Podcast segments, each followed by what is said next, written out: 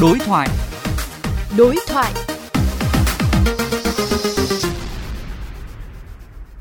Thưa quý vị, thông tin lô hàng Việt Kiều tài trợ cho Ủy ban Trung ương Mặt trận Tổ quốc Việt Nam chống dịch bị mắc kẹt 6 tháng tại cửa khẩu sân bay đến nay vẫn chưa lấy ra được, đang thu hút sự chú ý đặc biệt của dư luận.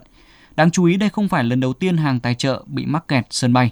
Trước đó giữa tháng 11 năm ngoái, 22.000 lon sữa kiều bào gửi tặng trẻ em thành phố Hồ Chí Minh cũng hơn một tháng không thể lấy ra. Để xảy ra những vụ việc này, trách nhiệm các bộ ngành cần xem xét xử lý ra sao. Phóng viên Quách Đồng đối thoại với ông Lưu Bình Nhưỡng, nguyên phó trưởng ban dân nguyện của Quốc hội về nội dung này. Thưa ông, ông có ý kiến như thế nào về vụ việc này?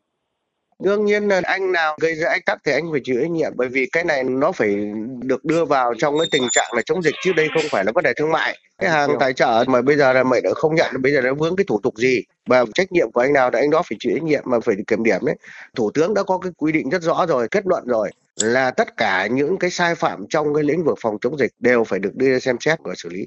Pháp luật nó quy định ra trách nhiệm của anh nào mới thực hiện. Giữa chính phủ và ủy ban thường vụ quốc hội và chính phủ và mặt trận tổ quốc việt nam đều có các cái quy chế phối hợp rồi. Xem từ cái vụ này thì phải có cái chỉ đạo thống nhất. Nếu mà thấy pháp luật chưa ổn thì phải hoàn thiện nó.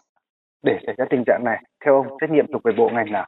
Đến ngày hôm nay nói cho quốc hội thì nó đã là một cái hậu quả rồi. Thì kiểm điểm lại xem trong toàn bộ cái quá trình đó thì trách nhiệm của những cái người, các cái cơ quan đấy xem quyền và trách nhiệm đến đâu. Quyền phải đi kèm với lại các cái nghĩa vụ, cái trách nhiệm. Thì hiện nay là mình xem xét là trách nhiệm đô thuộc về ai. Sau đó xem xét xử lý trách nhiệm đàng hoàng.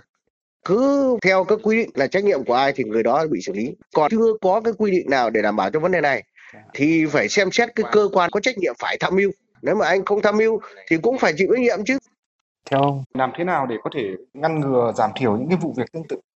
Thì rất đơn giản thôi các cơ quan quản lý nhà nước phải có một cái chỉ đạo rất rõ ràng. Cần thiết nên là phải từ bộ trưởng trở xuống rồi các địa phương phải chỉ đạo mà đối với bộ tài chính phải chỉ đạo hải quan rồi bộ y tế phải chỉ đạo về các cái công tác kỹ thuật rồi kiểm dịch vân bởi vì trong cái quản lý cửa khẩu nó rất nhiều cái lực lượng khác nhau phải xem được cái trách nhiệm của từng anh ấy để mà có cái, cái sự phân công có một cái sự chỉ đạo mà nếu các bộ ngành không giải quyết được, phải báo cáo thủ tướng để xem xét trách nhiệm. Bởi vì các bộ ngành và các tổ chức không thể tự giải quyết được với nhau và có cái cách hiểu sai về quy định, để áp dụng các quy định. Cuối cùng là hàng hóa như thế để chờ, lẽ ra phải có ý kiến ngay với thủ tướng và ủy ban thường vụ quốc hội trực tiếp để đứng ra giám sát vấn đề này. Xin cảm ơn ông.